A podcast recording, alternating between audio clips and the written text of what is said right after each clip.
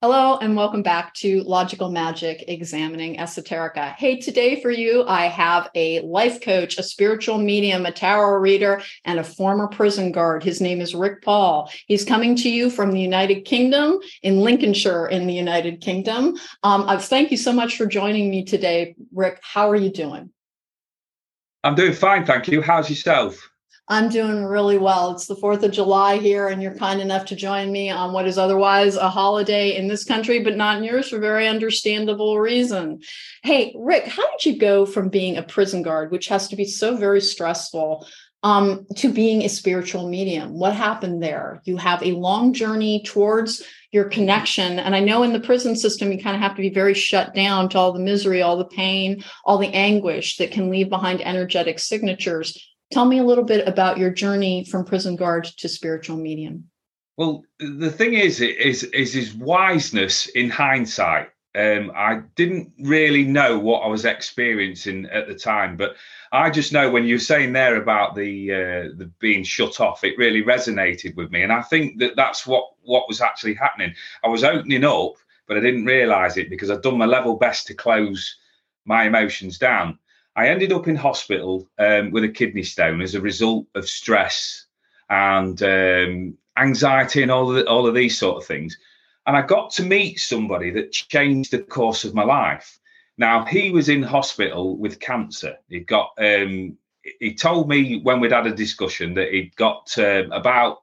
Well, it was terminal. He didn't really know how long it was. So what he was doing was ticking off things off his bucket list. So we swapped a few stories and we spoke about um, how he got to that point where he was and how I got to my point where I was. And we struck up a real friendship there.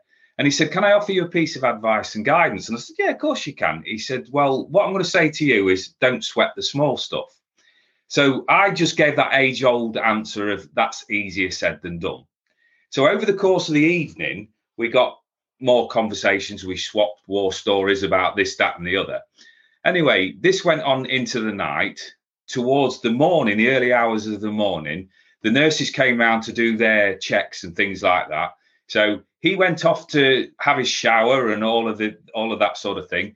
And I was waiting um, for my checks to be done so I could do the same thing. Now, as my checks were done, I came out of uh, my cubicle. The curtain was pulled back, and the gentleman that I've been speaking to was like diagonally across from me, diagonally across from me. And as he as we got within eye line distance, he collapsed. He went, he face planted, right? And there was no attempt to stop himself.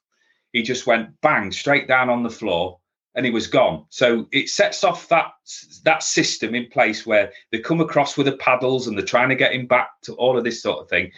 And it was just like me being plugged into the mains, just such a shock because six or eight hours before he'd said to me, Don't sweat the small stuff. And then I just knew I had to change. I just knew I had to change my life. So when I got back to work, I met somebody else who I'd not seen for a long, long time who said, Oh, I hear you've been poorly. He said, Where you been? So you go through the whole storyline. And I said, Well, forget about that. He said, Give me a big hug, big man. And he said, Lovely to see you back. Absolutely lovely to see you back. I says, Forget about me. I says, Where you been? He said, I'm being medically retired today. And I said, You? And I say, Big bear of a man, big strong man, big gym man, big sportsman. He said, I've got um, a cancer diagnosis. He said, I've got about three months left to live. And again, it was just like being plugged into the mains. So wow. that day, I went down to my bosses and I basically quit. I couldn't do it anymore. Oh my goodness. Um, Rick, so your hospital, like essentially roommate, I, when you say that he face planted, do you mean he died, that he expired, that he passed on, he shuffled yep. off mortal coil? Yep. Oh my goodness, what a drop dead type of shock. I'm genuinely not trying to be funny. That had to have been quite the term. And then you go to work, and one of your coworkers is being medically retired for, I take it, very progressed cancer as well. You're absolutely right. That is like, that's called a tower moment. And you also are a tower reader, tarot reader. So you know full well what a tower moment is. It is that divine intervention, the epiphany, the like you can't ignore the message. I've told people over and over again, the universe will blow up the bridge you're standing on if it's leading you to the wrong path. And that is very close to what happened to you. So you were a prison guard for 12 years. We uh, had a little conversation off camera, and you had been diagnosed with PTSD from this, which makes absolutely perfect sense. You were in a men's prison, correct? Yes, that's correct. Yeah. Um, and so the offenders around you, I'm sure they had troubled histories, some violent histories. It does create an energy that you have to protect yourself from, that you need to be shielded from. What happened after you retired, after you quit? Right. So I've got a bad back. So I decided that at the age of 42 years of age, what the best thing that I could do with a bad back and limited mobility was to go back to college and learn how to do plastering. Right, so I went back to back to school, new education, and then I started to work on building sites to supplement my income from leaving the prison service. 12 years of what I've known. Like drywall. You went and yeah. Were, yes, yeah. certified so, in that. Sir, you have had a very eclectic journey. Oh, I think I left school in 1988. I've had 30 different jobs up to now. You're so, sure. You're on a quest. And have you think yeah. you found your destination? So you went from being a plasterer and then what happened? Well, this was a strange thing. While I was supplementing my income um, on these building sites, I was traveling around wherever there was labouring jobs. I'd, I'd, be there and I'd be on a brush, sweeping up, cleaning up, whatever it, whatever the needs be to earn a crust. And I was in the corner of a garage one day, loading in some drywall, as you call it. There, loading in all of the equipment for the next lot of people coming in. And stood in the corner of the room was my granddad. Right now, my granddad had passed away 10 years before. And as I said to you earlier on, very, very black and white, didn't know anything about this, this sort of thing. And yet I cannot find any analytical reason, any logical reason, but my granddad was stood in the corner of that room and it frightened the living daylights out of me. I didn't know what to make it at all. Was he solid? Was he see through? Was it a full body representation? Was it part of him? What did he look like to you? It, was just energy. It wasn't a, it wasn't a solid form. It was a representation of him, almost like a shadow, but it had got colour to it as well. So I could see very clearly who it was, but I could I couldn't process it because I'm quite analytically minded. I, I, I had no idea where to put that at all we, we have that in common. It's very funny that I ended up doing this because I've always been, I'm a huge fan of science. Like my personal hero growing up was Jonas Salk, who developed the polio vaccine and died while he was helping with the AZT cocktail for AIDS. Um, and so, like that, I science love it. There needs to be an explanation. And so, we are both in these very esoteric fields, despite having very analytical minds. Did he speak to you? Did he have a message for you? Did he gesture? Was there anything other than the representation of him? So, my granddad um, was a uh, a very what's the right word? I'm looking for the right word without being too sort of pushy with it. Uh, eccentric he was he, he was a he's a man around the, around our area because we're farming based. I remember when I was a kid, um, coming back from one of his little deals that he'd done in the back of an old car, sat on the top of a ton of turnips that he'd done a deal with. So he was that sort of guy, and he had what's known in England as a cadging bag. Now, cadging means to scrounge, to borrow, to do deals with. Mm-hmm. And this bag went with him everywhere. It was a canvas bag, and he would do deals on all sorts I don't know what he swapped, but this bag was always full.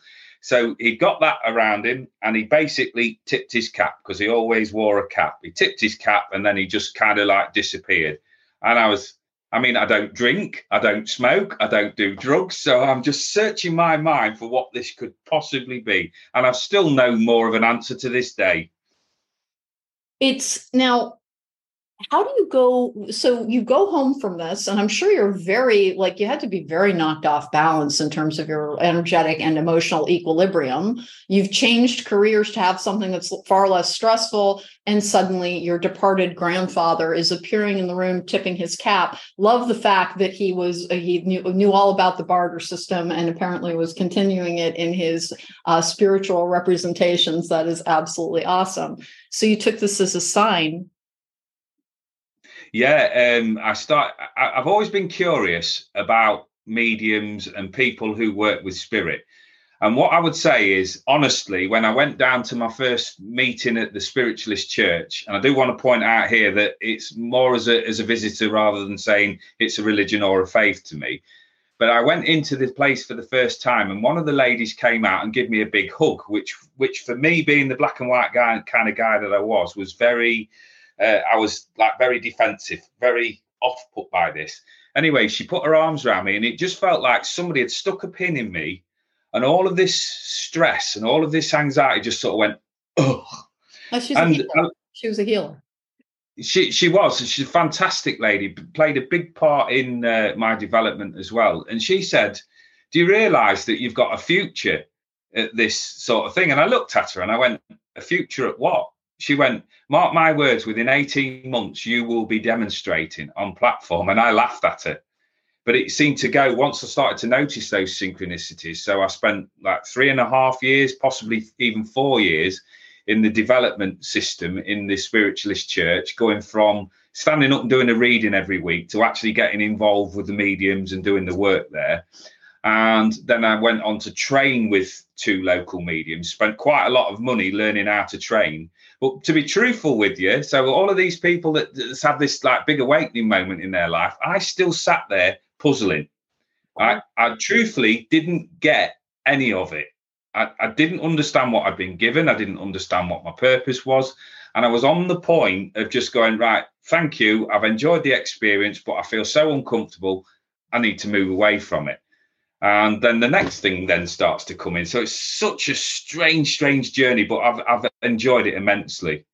So when when was the first time you received a message for somebody? What was was it under the circumstances of you were attempting to read from them or you met somebody and they had someone who had a message? The strange thing is the first message that I ever received for anybody was for myself.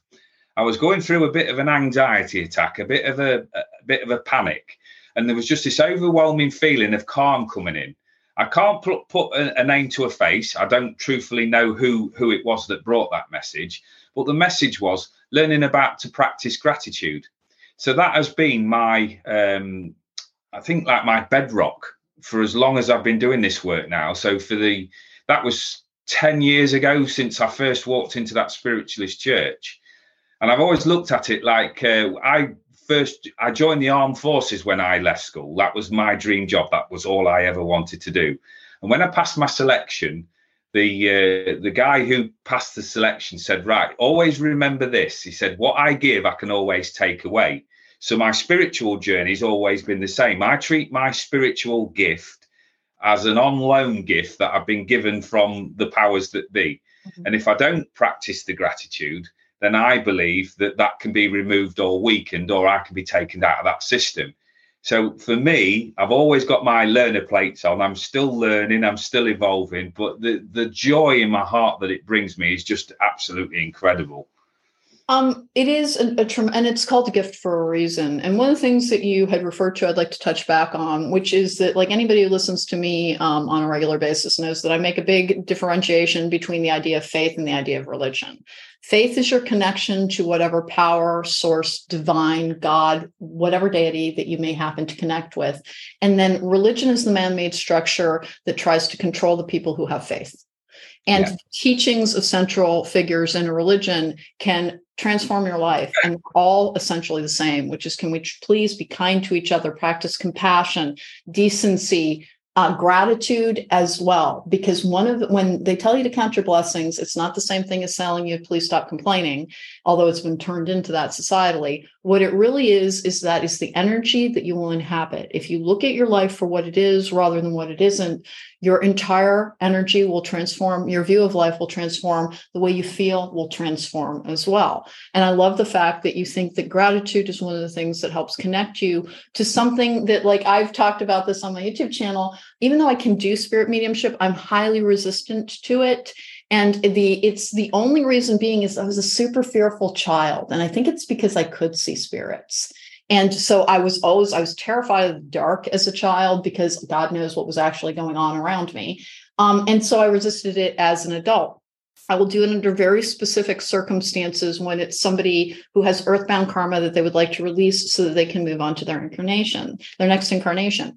When you do spirit mediumship, is it somebody contacting you? I would like to talk to my departed grandfather, grandmother, best friend. Or is it that when you're reading for somebody, somebody books an appointment with you and then you perceive the people around them? Yeah, the, the, the, the latter one. I perceive the people around them. So my way of knowing that I've actually got spirit energy around me is, and I need to sort of set the the background to this, is I've never smoked. But when I'm reading, and I start to connect in with that energy, I develop a smoker's cough. Um, it ah. starts to come in around the throat chakra when I'm communicating. The analytical part of me is is still sort of playing in the background, and it, it will want to give me something that, as an everyday earthbound person, that I can structurally understand. So, what I'm led to believe by my own inner being is that my narrator is telling me something Mm-hmm. And all I have to do is be the microphone and the conduit and pass that message across. And that's exactly. Start, sorry. Go ahead. As soon as I start to think, then that's my analytical coming in, and that's not my spiritual side there. Because the, the messages that I deliver, I couldn't possibly know. You know, I could sit there and research and look for certain characteristics about people, but the stuff that's brought through for me, and you just even I sit there when I've delivered it and go, huh? you know, when it when it really strikes home, it's just such a fantastic feeling for people. I, I, know exactly what you're talking about. And I love the fact that you use the idea of being a conduit because I refer to myself as a divine conduit. I'm actually attached to the throat chakra um, which is the Archangel Gabriel in the belief system that I was raised in, but I do not practice any religion. Um, but it's the spirit of air, the spirit of advanced communication, and it is exactly what allows people to do spirit mediumship.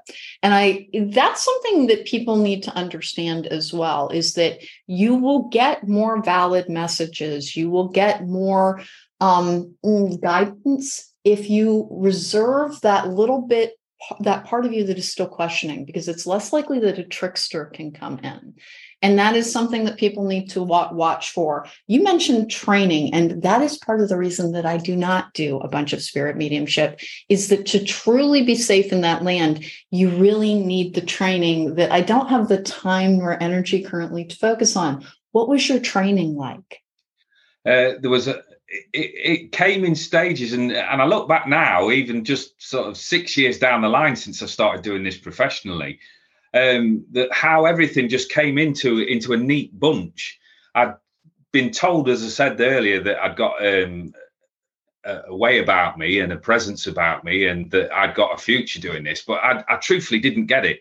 So I thought, well, there's going to be people out there that are going to be able to like work with me and help me understand what what I'm going through because I'd gone through all of my life's memories, everything that I knew, everything that I trained over my years of life, and I, I got no answers. So I started a, a 30 week training course with a, a professional medium. Mm-hmm. Alongside that, I was working on, uh, I think I did four courses, four different courses with another professional stage medium as well as attending uh, all of the church circles every week. So my week was pretty much full up for six months, solid training. In fact, you could even extend that into a year's year's time where it was you were constantly um, exposed to that that sort of energy, and you start to develop your own discipline with that as well. Because I've I I have and I still at times feel awkward when I go in and just let the full lot of me go. But I'm I'm so grateful for it. But there was lots and lots of times where I got lost in the darkness of my own mind, you know, haunted by certain things in the prison service, haunted by my own black and white nature. So to go into these environments and be able to switch off for a while was just so cathartic for me. I've got nothing but fond memories of my uh, beginning training. Uh, that's something people need to understand, and particularly the atmosphere that you came from that was just rife with stress and hostility and fear and all of the things that can accompany people who are truly suffering because most criminals are simply acting from a place of pain. And that is why it's usually best to approach a prison system as a rehabilitation system. But a lot of people don't get the help that they need. And so you were surrounded by almost steeping in this energy. And in your own journey, it helped you set down those burdens, did it not? It certainly did. It, it, was just lovely to go in there. I mean, you're probably more of an expert on PTSD than I am. So it took some challenges because of um, like being going into a darkened room and being told to switch your thoughts off, going into a room full of people that you don't know and that you can't get a, a read on uh, and understand. Because I mean, the biggest skill I developed from the prison service was observation of people how they would react, how they would take certain pieces of information, what they were like on a good day, what they were like on a bad day. You but had going to walk into on a, eggshells all the time, I'm sure. Yeah, but going for, going into a room full of like really nice people that were just there to learn and experience that love, I, I, I, I it was blowing my mind. There must have been steam coming out of my ears at some point because I just didn't understand it. And then they sort of say to sit there and then just say switch your mind off and sit in the dark, close your eyes, and you'll be okay. Well, anybody who's had PTSD will know that if you're in a state of hypervigilism, you want your eyes open, you want to cover all of your exits, you might be counting, you might be experiencing all sorts of feelings. So it took a good few weeks to actually go, do you know what? All I need to do here, there's no expectations on me, I'm safe, is just breathe. And I know that sounds like a real basic thing there, but just actually learning to slow down the breathing and once you're breathing and you're in a normal state of breathing, that also slows down the thought process. So I've never quite got around to solving the issue about switching the mind off, but I put it in a place now that when I'm working, that that's to deal with on my earthbound journey. When I'm working spiritually, that isn't relevant. So on my off time, I might have to dip into that to dustbin and pull out. But once I'm working in the spirit, the energy, the enthusiasm, the love, all of the healing is just there instantly. That is something that is so key for people in the audience who are trying to develop their own intuitive powers, their own gifts, their own ability to receive you were in an atmosphere where you had to be constantly defensive. And that is what causes PTSD and CPTSD.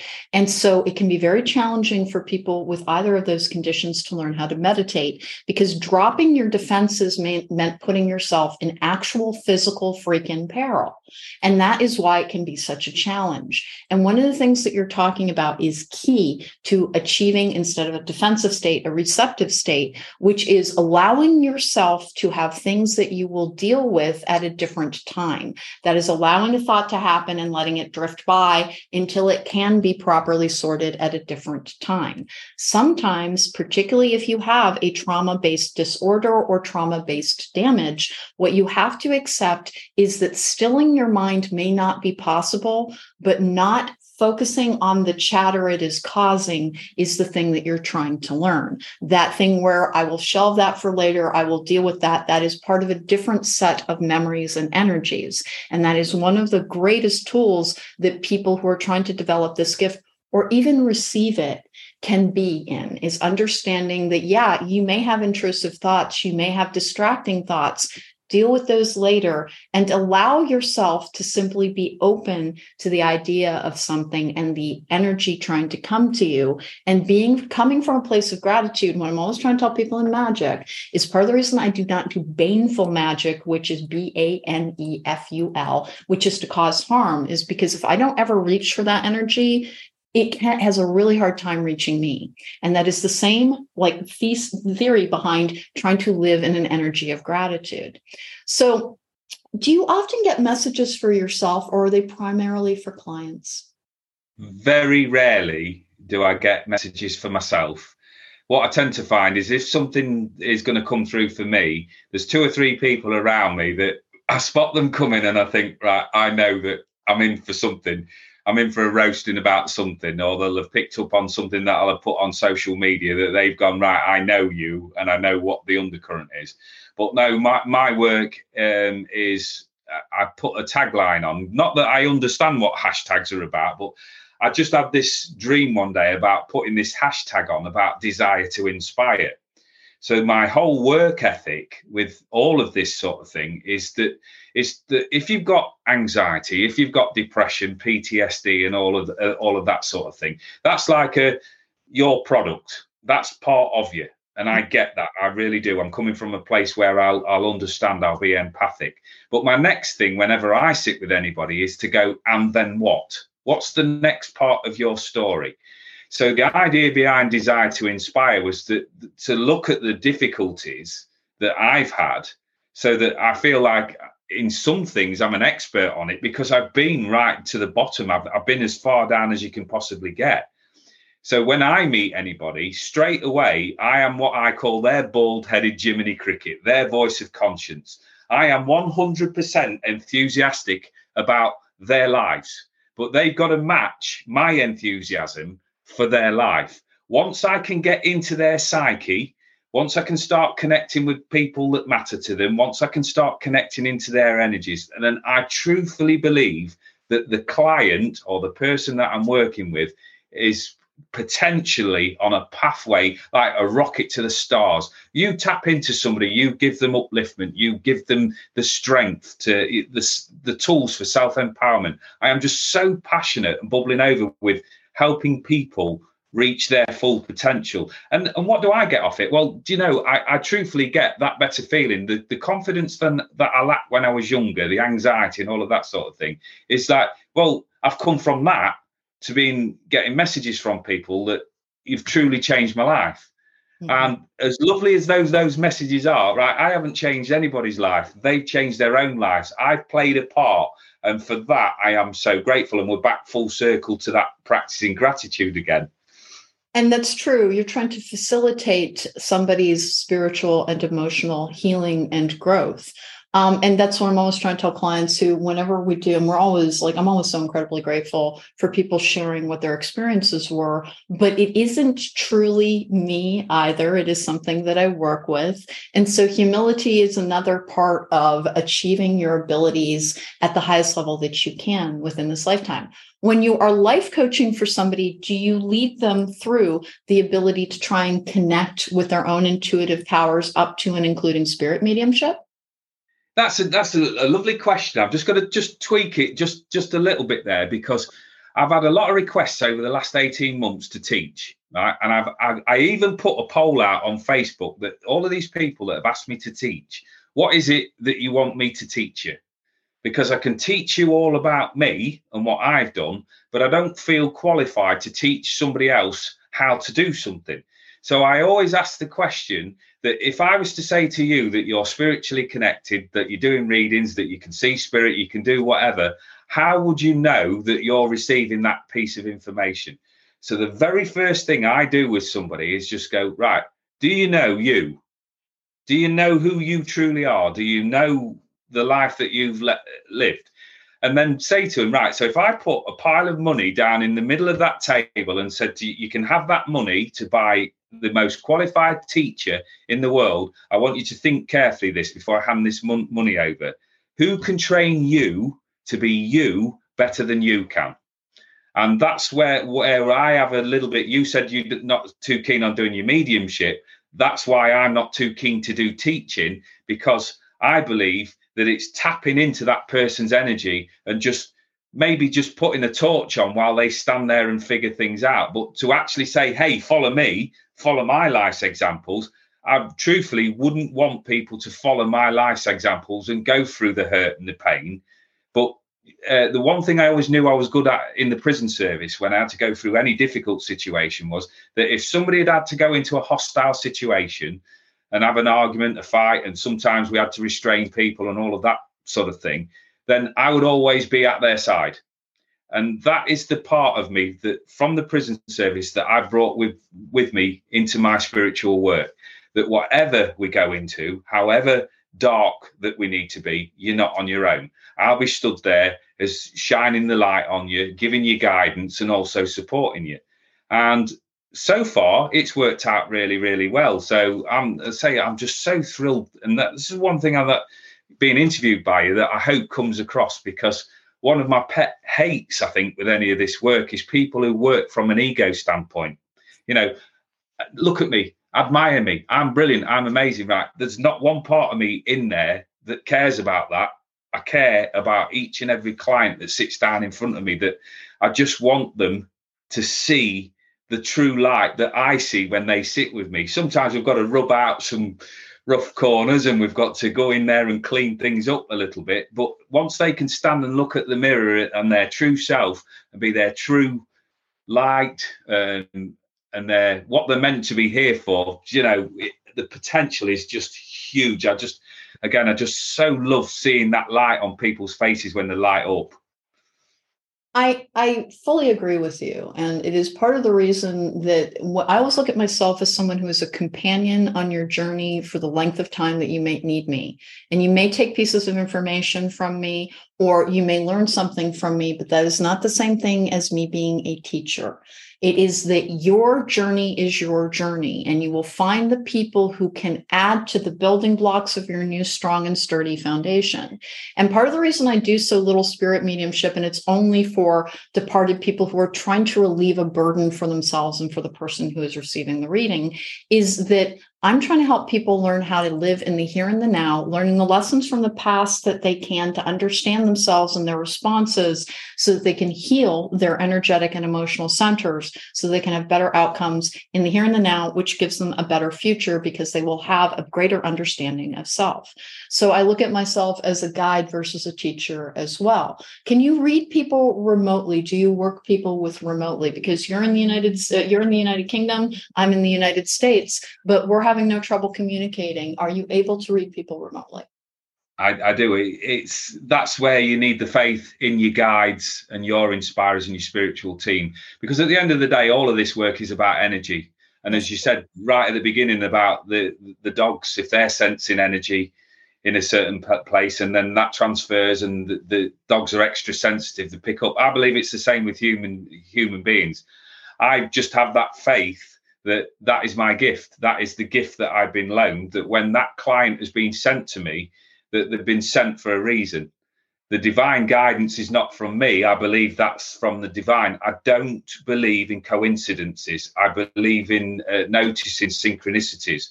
So a lot of the clients that I have when I do the read readings at fairs there, that consistently one of the comments has been, "Wow, I wasn't expecting that," because mm-hmm. they've come looking for an answer to you know a relationship issue or things like that and I, and I know that that affects people but what I'm looking at is bigger things with that is is helping switch people on because I believe that collective energy once we all start joining up like atoms and molecules that that can make a big difference in the world itself but we need many many people to be able to do that so the more people that I believe that you can help to heal. I'm not setting myself up as any sort of guru here, but if you can get people to tap into what's already there, and then they ex- they inspire the next person and the next person, pretty soon we're going to have areas that are going to be covered by uh, people that have got that same energy, and that's where the magic really starts to happen. Then, as far as I'm concerned.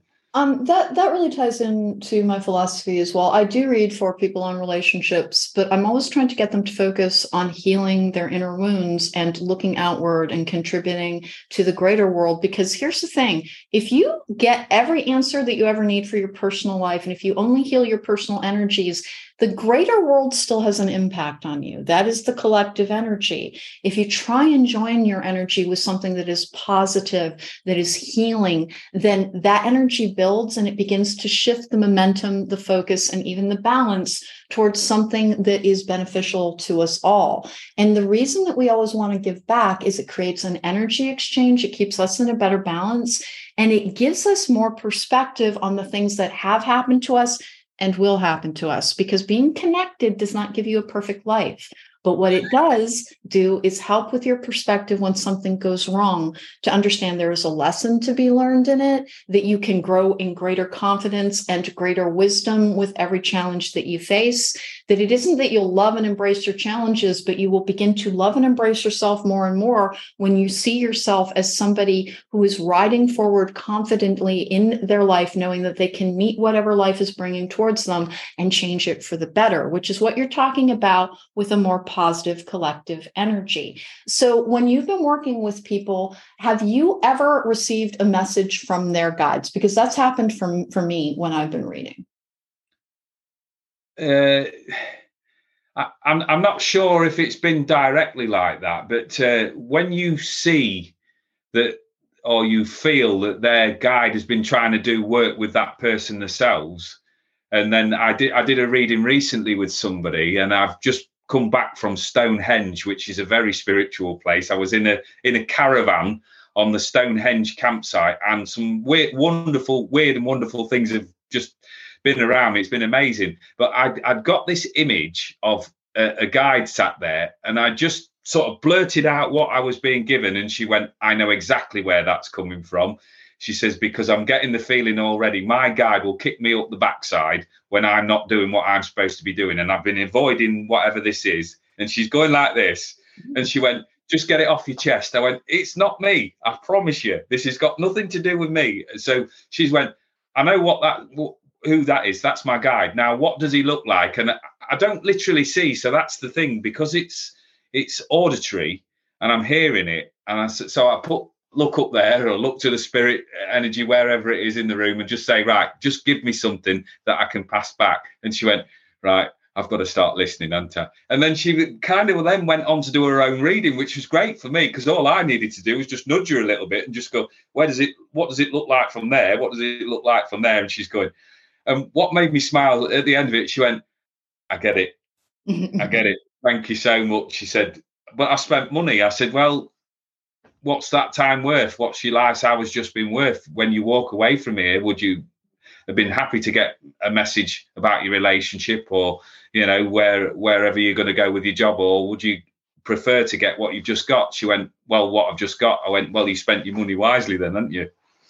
Um, and that is something for people who are reading to remember as well. We we start from a place of ego, which is very self-centered and very self-focused. And please understand the ego is not evil, but it will hold you back from a greater connection and a greater resonance. And so coexisting with it versus eradicating it is what we're trying to do because your wants, your needs, your emotions will still exist. But if you put them in the proper perspective and work with a greater collective knowledge and a greater collective perspective, you will know greater peace, you will know greater happiness, and your ego will actually be happier because you will not feel as thwarted and challenged. Because that's what happens when we're coming from that one singular perspective of ego. When you are reading for anyone else or even for yourself, the messages that come through have resonance and they pertain to you as well. Because we talk about, you know, you're not a teacher and I'm not a teacher, we're just guides here. Our guides are not just here to help us perform a professional function. They're helping to connect us to a world unseen that can aid us in this very difficult journey. And one of the things that people are always saying when they're talking about the divine, and I'm always telling people to differentiate between religion and faith, when we're talking about the divine, the divine has not created this world in the way that we think yeah, that it has, if the energy has the divine is not responsible for wars, for famine, for violence, for misery we are. We have created a world that has valued the wrong things. And the only hope of correcting that is to begin to value things differently ourselves. Um, there, I think it's um, one of the sayings from, I believe it's Judaism, is he who saves the saves one man saves the world entire. If you are also working on saving yourself, you are able to extend that energy outward and outward and outward. And you think of it as a pebble that you're falling in, throwing into a pond, and the ripples extending out and extending out and extending out. And that is what doing better and walking forward with a humble and a caring and a compassionate energy can start doing around you. And always have an ear tuned to what validity does this message have for me? because we can all start erecting walls around a perceived structure. You're when you were working in a prison system, it was very difficult on you, but you knew the routine, what you needed to do, how to keep yourself safe. It was a predictable thing. We can fall into a rut in spirituality as well, thinking I do this and the answers come to me for the other person, but they always have something for you as well. We are both a student and a guide at the exact same time. Tell me a little bit about your tarot work. How'd you get into tarot, Rick? Um, th- that was again right at the beginning. With uh, the, I I went to um, what was it? It was like a it was a, a, demonstration, but there was lots of different lots of different people there, and there was a guy just sat there, um, very uh, I don't know what the best way, very very showbiz looking, but it, for me it just got this energy about him, and he commanded the whole room when he when he spoke. He was like people were really drawn to him, and I thought that's strange that I would be drawn to somebody like that, and then as you say, you get these little feelings come into your, your own mind there and the lessons that you learn. And then I realized that all throughout my life, through from a very young boy, I've always been this presence in a room where people will have a laugh with me that I, I don't always mean to do it, where I draw people towards me. And I've always had this ambition to actually stand on a stage, but not have the confidence or the wherewithal to actually do it. And to watch this man there step out there and hold this room in the palm of his hands. I thought, God, I want so so much of that.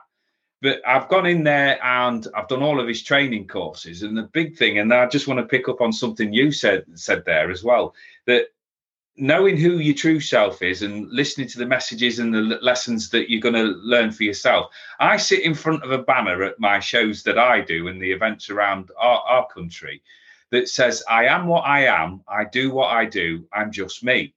You see, when I went in to meet this guy, I looked at him and I wanted to be like he was. And that for me, where I've gone 360 is what I realize now when I go into a room or I go into a place. I want to be like me and I want to like me and I want to put all of my energy into being that one person that I am. You know, that is my true unique self and step into it and accept that I've got my flaws. I've, I'm far what we have a saying over here. I'm far too gobby, which is basically I'm far too mouthy and sometimes too blunt and direct, and I get I give things maybe in the wrong way, but it's always from a loving heart.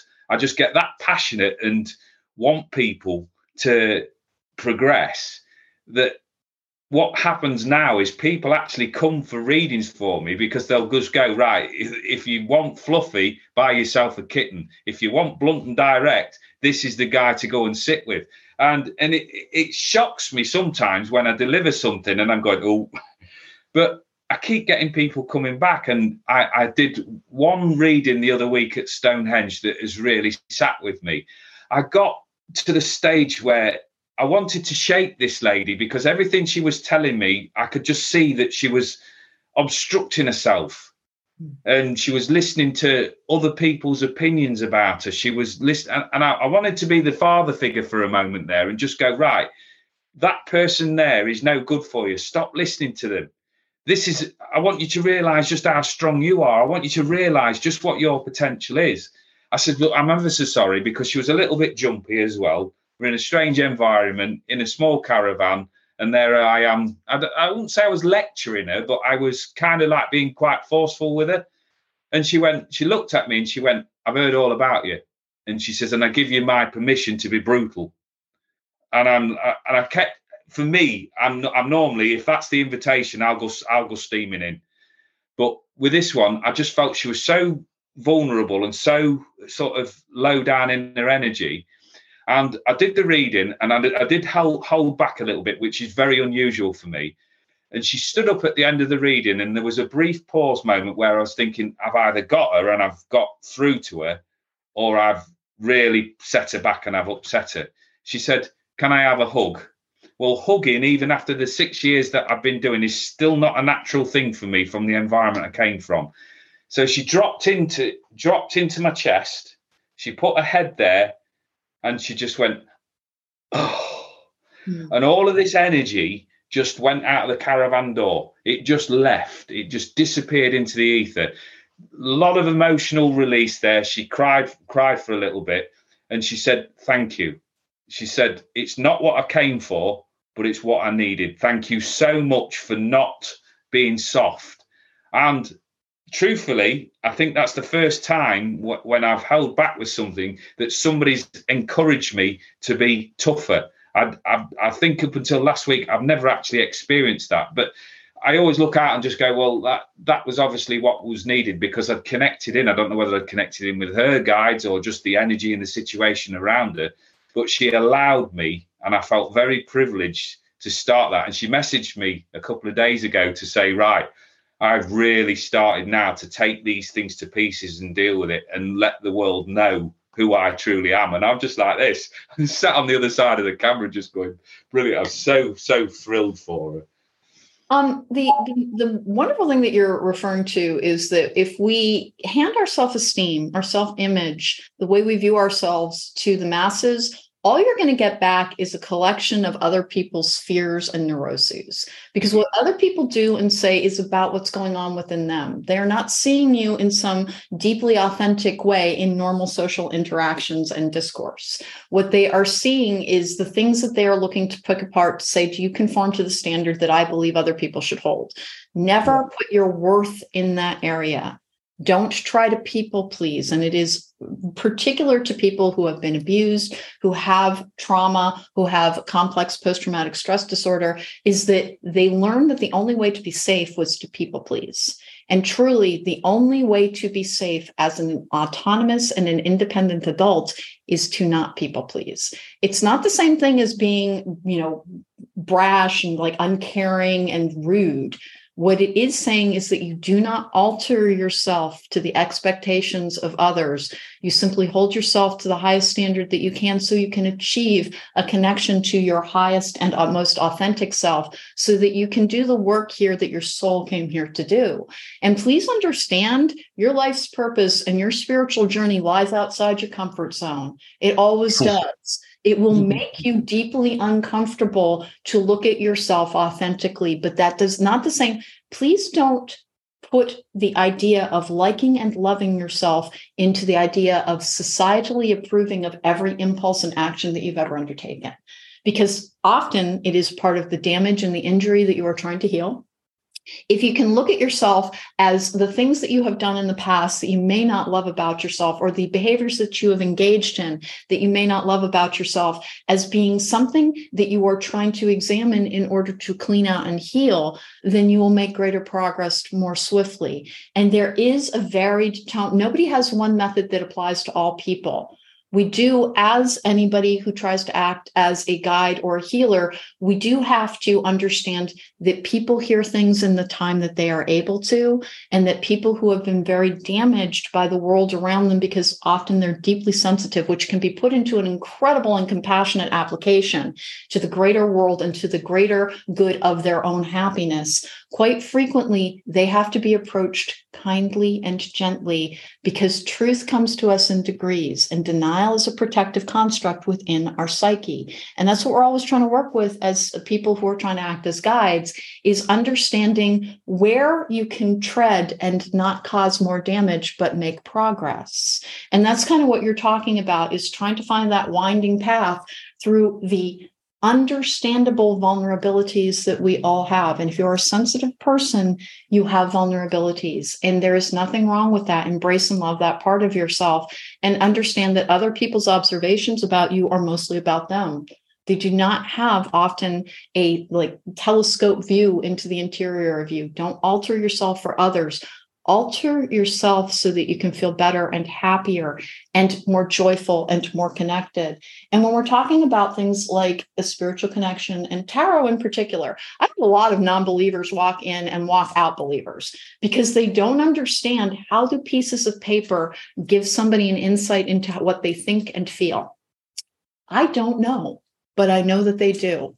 And the first tenet of any form of faith is that there is more to this world than we can see. And that is what you're interacting with constantly.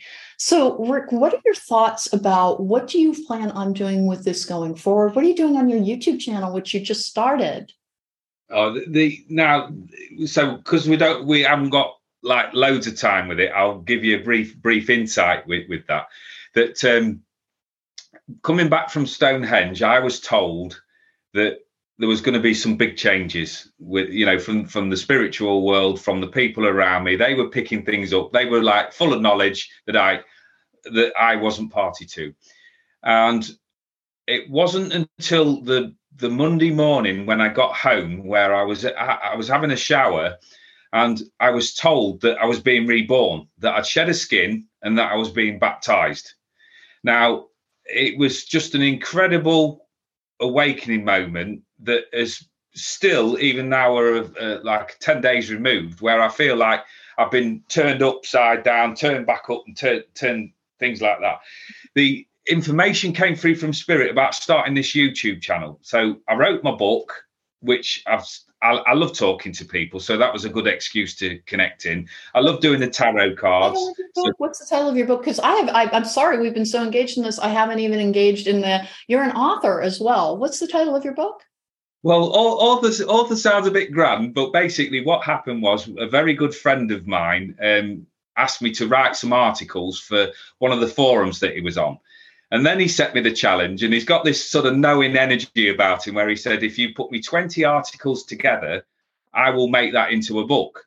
Well, again, when you're not confident in things, it's like the title of author weighed heavy on me. So he said, Well, just write what you think. So, one of my biggest influences with uh, my writing is from a book called Aesop's Fables. And Aesop's Fables is the story and the moral behind the story.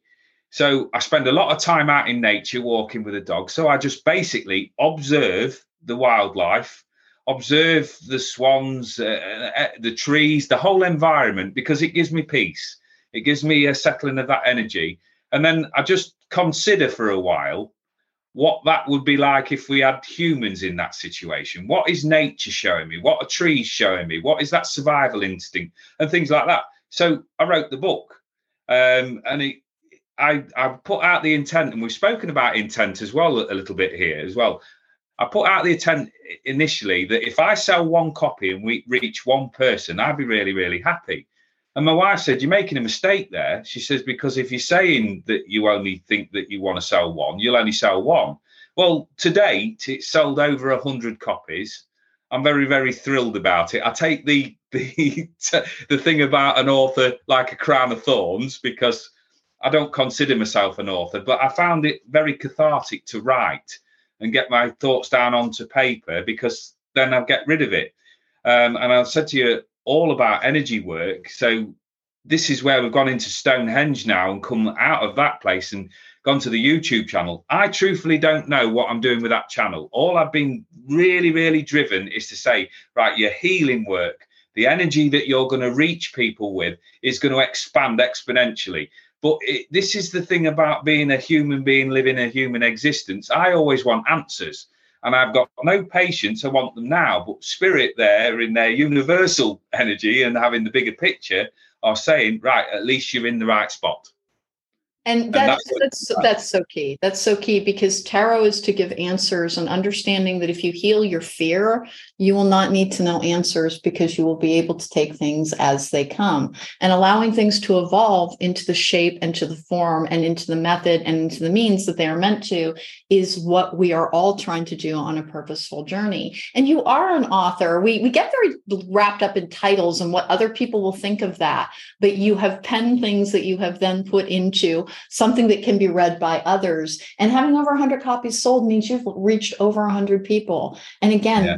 about the pebble in the, pond, uh, in the in the pond and the ripples that grow from there. If you change a person's mindset, they begin to change the energy around them. The people around them begin to change. The things that they do, think, speak, and feel begin to change. And that's how we change the world. We, we get really wrapped up in the who's a leader and this place is you know on fire almost literally. And what are we going to do about it? Start by changing you. Change what you can. If you want the world to change for the better, change something for the better and make change your friend. I'm always trying to get to people to understand that change is not your enemy. If you are not happy in the here and the now, you need something to change. Embrace change as evolution, as progress, as growth, as greater connection, and the thing that will heal everything. If the here and the now is disappointing you, harming you, or keeping you thwarted on any level, what you need is change and allow things to continue to change. We never arrive, A spiritual journey is not a destination, it is a journey and it does not end until the day we die. And then people like Rick Paul may be able to speak to us after that. But here in the mortal coil, we are on a journey that is ever evolving, ever growing, and ever changing. Hey, Rick, thank you so, so much for sharing your story with me and your uh, point of view, which so neatly aligns with my own. So it's been really ha- a thrilling experience for me. Where can people find you? Ike, I've just written it down because my my memory at the minute is full of a thousand thoughts. So my uh, YouTube channel is, uh, he says, just looking for it. There is Rick Paul, Waistcoat Man, uh, comma Urban Angel, and my mediumship page is Rick Paul, Spiritual Medium and Psychic on Facebook. I haven't got a website at the moment because just tonight it's gone down for some reason and I don't know how to get it back, so I can't give a website. But my book can be bought directly from me. Graceful Thoughts there um, can be bought directly from me. If you message me on Facebook or contact me direct, I will arrange to have one sent out for you for the princely sum of seven pounds. I don't know what that converts to in uh, American. About ten uh, dollars. Uh, going to be about ten dollars. Ten dollars, and then two pound postage and package postage and packaging. And, and I will again, gladly. It's going to be about three fifty, three dollars or so. So it's Graceful yeah. Thoughts by Rick Paul waistcoat man comma urban angel on youtube and then you are also on facebook as well rick thank you so much for joining me and again I really appreciate how humble you are about what you can do. But if everybody was more like you, the world would be making greater progress. Never be afraid to change your life entirely because it will change your life entirely and it may have challenges with it, but you will grow more confident in yourself, more connected in yourself, and have everything expand in your understanding of what this life means if you are willing to go forward into the evolution of a spiritual journey. And Rick Paul is one of the people who can help you with that. Thanks again for joining me. This was Logical Magic Examining Esoterica. I am Alane. You can find me at, at therisingmoon.com. Book me for a tarot card reading or a life coaching session. Or my YouTube channel is Cronecast at the Rising Moon, C R O N, like Nancy E C A S T. Um, and why I made up the word one day and didn't realize that every search engine in the world would be like, Do you mean Chromecast? Why, no, I don't. I mean Cronecast. I will see you next time on Logical Magic, examining esoterica. Live well and live magically.